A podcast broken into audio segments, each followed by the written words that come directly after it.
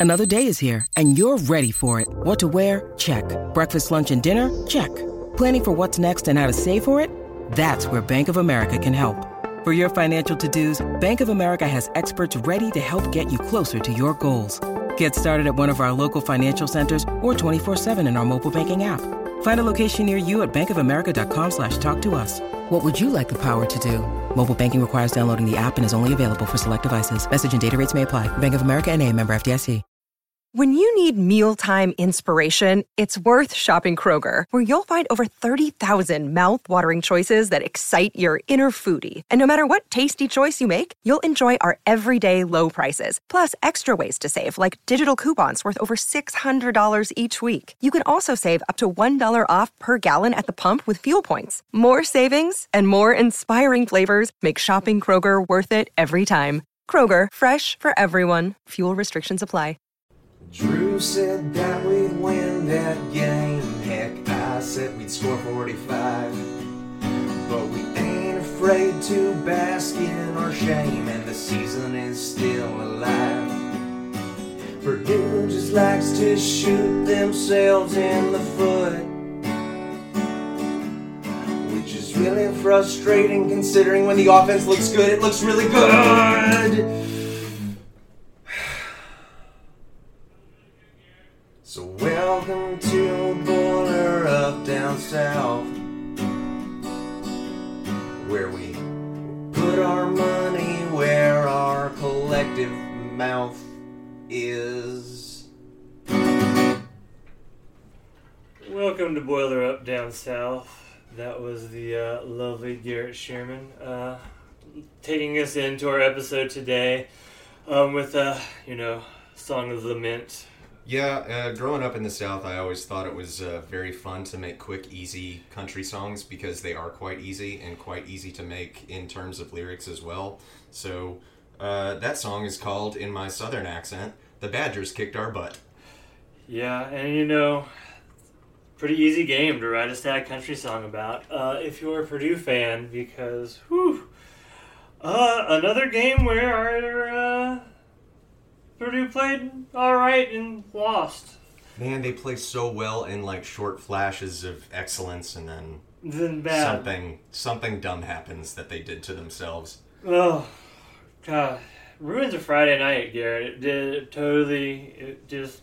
Like, it took all Friday night, and then it was sad at the end. I, I really didn't want to go this far, but I, I could have said I should have been at Cedar Shoals High School here in Athens watching high school football. But no, I mean, I did like what I saw offensively at, at a lot of points. And that's, again, what is so hard to watch about Purdue this year is just, oh, man, they do so well at certain times. You're doing great, sweetie. Keep it up. And then they shoot themselves in the foot.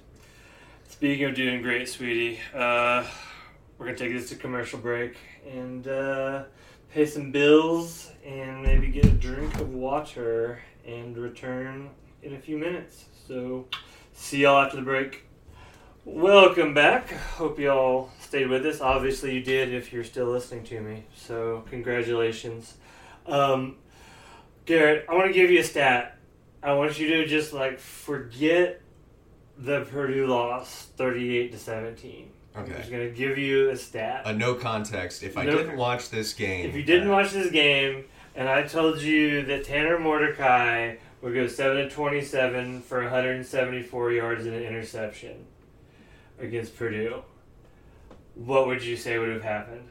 Well, if it was a different Wisconsin offense, my first and it like if this was last year, previous year Wisconsin, like my first initial reaction is, you know, they probably just ran all over us and that's how they won. Uh, wait, I didn't watch the game. I didn't know who won or lost. Uh, just kidding, I do.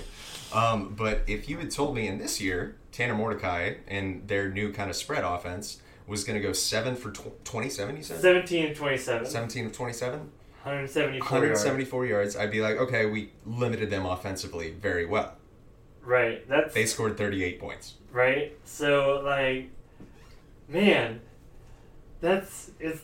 I mean, the run game. They just once again was the story. It's the, been the story. We we could have recorded this ten years ago, actually, and y'all wouldn't even know. like maybe we did record this 10 years ago and like we're just uh, editing in names now. Yeah, man, that Carly Rae Jepsen song is really hot right now. Oh my god, is that 10 years ago? Well, honestly, like I, the the Call Me Maybe came out probably like 2011. I digress. Enough about. She's great. She's great. Okay, Yes. Okay. Anyways, back back to the back to the subject at hand. Whew. Um, it's hard to stay focused. Sorry. Yeah, no. Um, so Purdue just could not get out of their own way in the first half. It felt like every time they advanced 20 yards, there was a penalty. Uh, so many, they broke off like three or four big plays that just ended up, you know, nothing because of a holding call or just something stupid. And meanwhile, Wisconsin, you know, sort of built that lead uh, while Purdue was shooting themselves in the foot.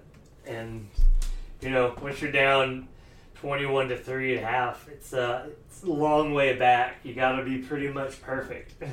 Yeah, and I think what frustrated me the most with, as we were saying, big plays being negated by penalties, as has happened multiple times this year. Um, it's like right when Mockobee started to get hot and he started to like get rhythm and the offensive line looked like they were doing their thing. Ryan Walter said in the press press conference today, he said, you know, we feel like right now we're we're good at uh, figuring out what types of schemes our offensive line is good at because obviously this is not a high level elite offensive line. They're serviceable in very very many areas, but this is not an elite offensive line. And then Mockobee starts to get hot and he breaks off the big long run, and then boom, another hold on Grant. Um, I hate to single out individual children who are, you know, probably seven years younger than I am, but it, something has to be cleaned up. Um, I don't think that's anything outside the obvious. I mean, speaking of the press conference, even Ryan Walters said the exact same phrase, like, we need to clean that up. Um, but right when Mockobee started to get going, and right when the interior line looked like they were capable of moving people backward and creating holes, just a big penalty. And it's, again, we use this phrase all the time, but it's shoot yourself in the foot disease. Yeah, so no, it was interesting uh, what they sort of went to in the run game um, that uh, worked really well, and you saw it, Tyrone Tracy uh, really sort of take over as the lead back. Um, in they went to more of a uh, wider splits like the old Texas Tech teams under Mike Leach, where the the the uh, linemen are uh, further apart. And then, then they just go sideways, and it's just like zone blocking sideways, and the running back just picks a hole and turns it up and goes. And that's what Tracy is good at. He had a really good game eight carries, 84 yards. I think he's the hottest hand on, on the offense right now. Yeah, I mean, this dude might be. I can see him making himself some money this year uh, with the way he's playing, his ability to uh, both run the ball and play some receiver, return kicks. Uh, you know, so good for him. I think uh, he's definitely putting his name out there uh, in terms of uh, you know players to watch in the Big Ten, despite the Boilermakers' overall struggles. Um, the defense, uh, again, just man, the run. Uh, Braylon Allen, 16 carries, is almost exactly like last year. Had 16 carries, 116 yards, uh, averaged uh, 7.2 yards a carry and two touchdowns. And then the quarterback run got us again for another two touchdowns. Um, everything else, like I said, the the receiving looks, or the defensive backs look fine in this game. You know, they gave up a couple big plays, but you're always going to give up a couple of big plays in any sort of game. Uh, but um, just could not stop the run, and that's that's tough when you're playing a five man front and not being able to stop the run. That's uh, you're dedicating a lot of uh, resources to the uh, front line, and uh, if you're getting beat there, And if it's inefficient, then why are you dedicating so? Yeah. yeah, you're getting beat there. It's it's uh, it's tough to come back from because if they once they break that five man front, you know you've got one linebacker and then a bunch of safeties looking at you, um, and so um, I think Purdue's defensive line has to be better uh, at getting into the backfield, getting him down. Granted, Braylon Allen is a monster. Like, like he's bigger than our linebackers, I think, and so that was not helpful. And he's also faster, I think, which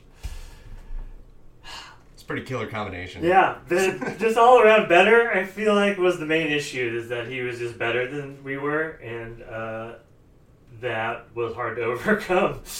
Um, and Tanner Mordecai too, man, 14 carries, 44 yards. Like I said, another two touchdowns has produced just hemorrhaging touchdowns to quarterbacks. Like, oh my god, I feel like I want to go see if I can play for Illinois because I think I might be able to score a touchdown.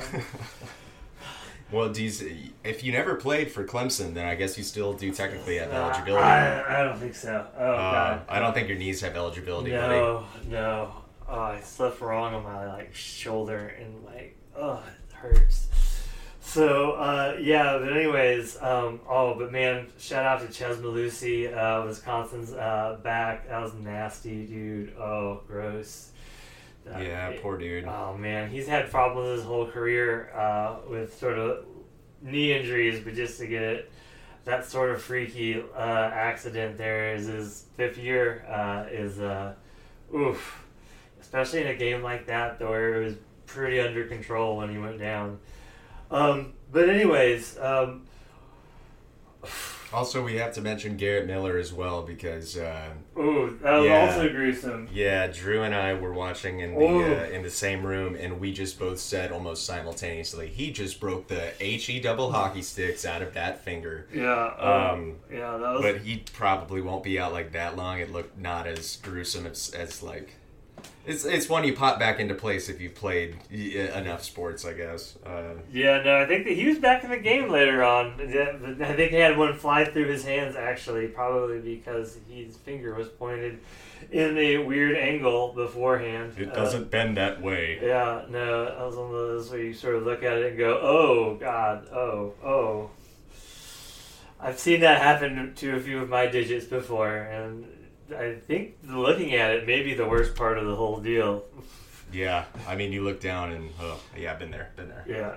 So, anyways, What what did you like on defense though? Because I will say the one thing I liked is that two weeks in a row, even if they were both losses, they were both hardcore effort interceptions on defense, like where they just wrestled it away from a receiver. Yeah. Um, the the coverage has come along a, li- a little bit better than I thought it was going to after the week one loss uh, against Fresno State. So if there's one, I like how the secondary is coming along. Um, that's again like that's the frustrating part. I like how everything's quote unquote coming along, but like, dude, the the secondary doesn't give up.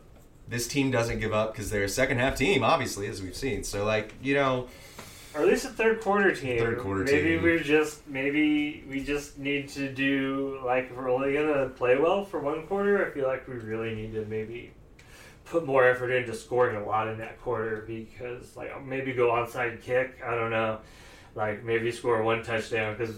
the Problem is Purdue just can't sustain the attack because, like you said, they look like brilliant at times in the third quarter. Man, that offense was moving, and then it just died. Well, if your defense is on the field for that proportion of the game, like they're gonna be tired at some point. I don't care who you're playing; they're going to be tired at some point. If it's Hawaii, if it's Alabama, well, I guess Alabama's not a good excuse to use now. But uh, so let me just go ahead and say, if you're playing Georgia, uh, sorry everybody. Georgia only plays for one quarter too here. Yeah, dude, the, the 2023 Georgia Bulldogs are a heck of a drug because, you know, they make teams look competent for a little bit and then they're like, nah, just kidding, we're Georgia. Yeah. Anyway, uh, so from Purdue's, from Purdue's defense, again, I like the development I am seeing. That being said, when they're on the field all the game, they're going to be gassed, man. At some point, they're going to be gassed. Yeah, that first that first half really just sort of sapped. Uh, probably just some legs there, but in the uh, fourth quarter, definitely on defense. Although, uh, yeah, I think you mentioned we've got like the coolest cornerback name, uh, uh, who got the interception, uh, Bostros Alisandro. I think that's right. Is that right? I'm so that sounded so like Hey, if you mispronounce something, it means you read it. yeah. I was reading it. Um, man. which lots of people don't read. Anyways, um, that was a good pick. He and he's been playing better. He got burned in the first game. I definitely he was on the uh, that the uh, receiving end of that first touchdown where he sort of bit up on a corner route and, and uh, Fresno walked in.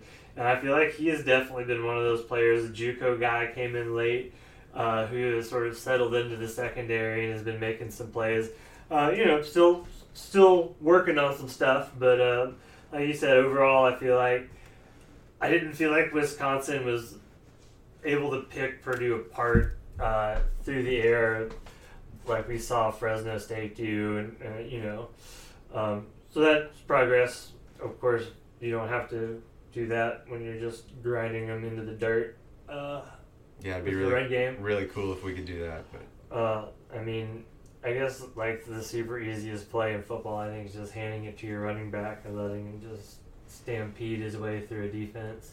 uh, if if uh, four yards at a time times three is correct, you keep getting first downs. Yeah, no, and um, so sort of back to the drawing board. Um, sort of moving forward. Instead, I think we need more of this defensive line, these outside linebackers, uh, both in the pass rush, getting into the backfield in the run game, getting some tackles for loss, getting some guys on the ground, not just sort of uh, touching them and then letting them run on by. Um, what so, Garrett? If you could have changed one thing in that game and it would have tilted it Purdue's way, what would what would that have been? Well, I mean, it's it's kind of simple, but like I've been talking about, if you're reading Hammer and Rails, I've been talking about like the pace of the offense, and like when things get going, they get going, and they they make defenses even look silly. It's not just like, oh wow, Purdue's like kind of good. It's like they make defenses look silly at times when they're doing things really right, and if there's one thing I could change, again, it's quite simple. But if you score on the first drive and you show that you have the momentum necessary that you can potentially sustain, keep that train going down the track, have to do a train on the tracks reference at least once every few weeks. Whoop, whoop. But, like, man, I really want to see Purdue come out in the first half and just hit somebody in the mouth on their first drive. I want to see them march down the field, even if it's a 10 minute drive, or if it's like a four four play 76 yard drive or some with two ridiculous passes or something. I just want to see him come out and hit somebody in the mouth immediately. And then maybe they can find some sort of momentum because I used to be a person who thought like, oh, the concept of momentum in a football game is a little bit silly. Either you're playing well or you're not. But I'm like, dude, if you start off a home game at night with a score, it's it's different than the alternative. And I'll say this, man: the Purdue crowd is looking for something to cheer about, and uh, They're, dude, they were packed in, man. Shout out to them. Yeah. Shout out to them. they they kept the faith on Friday night, uh, and they stayed late. Yeah, I mean, I mean, maybe nothing else was going on in West Lafayette. I don't know, but uh, yeah, they were there uh, showing the crowd shots in the third quarter when the Purdue started coming back, and it still looked uh, packed. So, uh, you know, I hope that continues. Uh, you know, I'm just glad that everybody kind of has tempered expectations for a first year head coach. I mean, not everybody, everybody, but it, it seems to be that uh, Purdue Nation in general is like still wanting to root for their team, which is what I hope of all fans of all teams, regardless of who somebody roots for. I don't know. I hope nobody roots for Auburn. Me too. Uh, you're you're. I, I was a freshman at Georgia in their miracle play years when they got one against us, and then of course the kick six. And uh, I don't, uh, in the words of Early Cuyler, I don't particularly care for Auburn. I do not care for Auburn one bit. Um, Nick what I Fairley injured the Clemson quarterback. Oh, he did a he did a dirty shot on uh, on our quarterback Aaron Murray as well, Oh. uh, and also their head coach is a terrible human being. So this is now an Auburn hatred. Uh, Okay, wait, wait, no, back. We're talking about Purdue because, oof, they lost to Wisconsin, dude, 38-17. Again, and we missed our predictions. Where I, I, I predicted the way uh, Purdue victory. he predicted a close win. I predicted a close win with a lot more points than Purdue scored. Yeah, and it, what's terrible is it doesn't feel like Purdue was super far off of scoring 40 points. Because when their offense is doing the things with Tracy and they spread it around the field and Hudson Card rolls out and he can find somebody open when their offensive line does the job and I'm just so frustrated. Sorry. Yeah, but hey, let's talk about some more positives. Deion Burks got back in the action after a couple quiet games, six receptions, 73 yard, uh, yards. I really feel like uh, uh, Graham Harrell went out of his way to sort of try to make him more of the center point of the offense, moved him around some, found some matchups, and uh, really went back to him. And uh, man, that guy, he's, he's not very big, but he's a playmaker. Wide receiving corps looks really good with a couple of smaller, shiftier guys for sure. And then, Um, and then they're- Yaseen, right? Yaseen's Yeah. sort of playing the role of the uh, of the sort of big outside receiver, and another four four receptions, uh, sixty two yards, 15 and a half.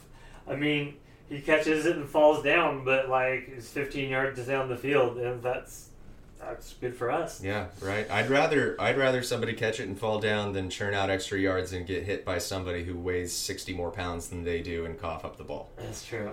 That's true. Oh, fumbles. We didn't fumble it as many times this game. Yeah, Ryan Walters even mentioned uh, that they worked really hard on cleaning up ball security issues in practice, so that was good to see. Good to see. Very good. Not not that's improvement. We're we're improving. We're we're shooting for that. Not as many fumbles. Finding new and creative ways to avoid taking that shotgun barrel to your foot. Right. Okay. Uh, and then Hudson Card, those two interceptions. That first interception was uh, bougie. I didn't like it. I thought that that was pass interference on Wisconsin. Yeah, the one at the end of the half. Yeah, I mean it didn't really matter. I would like to but- see his receiver fight a little harder with uh, with the defensive back. Honestly, if they're gonna say they're both That's true. playing the ball, but uh, still, I thought that was Bookie. It's not that wasn't Card's fault anyway. It's No. Sort of a hail mary. Um, that second one, oh man! If you look, go back and look at the tape, it was just it was just a. I can't tell who made the wrong read. It probably neither of them made the wrong read. They just made a different read. Um, and instead, Hudson Card threw it looked like maybe the corner route, and uh, and the receiver may have run into the post. That's why it was such a wide open, uh, you know, flutter as he tried to anticipate that throw, and he either guessed wrong or the receiver ran wrong. I don't know, um, but um, that was just one of those. It's not even necessarily that he was throwing into coverage. It was just the guy that he was throwing to didn't go where he was supposed yeah, to go. Yeah. Well, and I mean, you always have to worry about communication issues. I mean, on both sides of the ball, but communication issues on the offense with first year head coach, new offensive coordinator, basically totally re- renovated staff, and a lot of transfer players in, and guys switching positions. Those things are going to happen, and it sucks, but they're going to. Um, that said, I mean, I, I was joking earlier, but I mean, if, if Purdue can continue to find ways to stop self sabotaging, like cleaning up ball security, next thing on my list would please be no more uh, just touchdown negating uh, uh, penalties, um, holding calls specifically.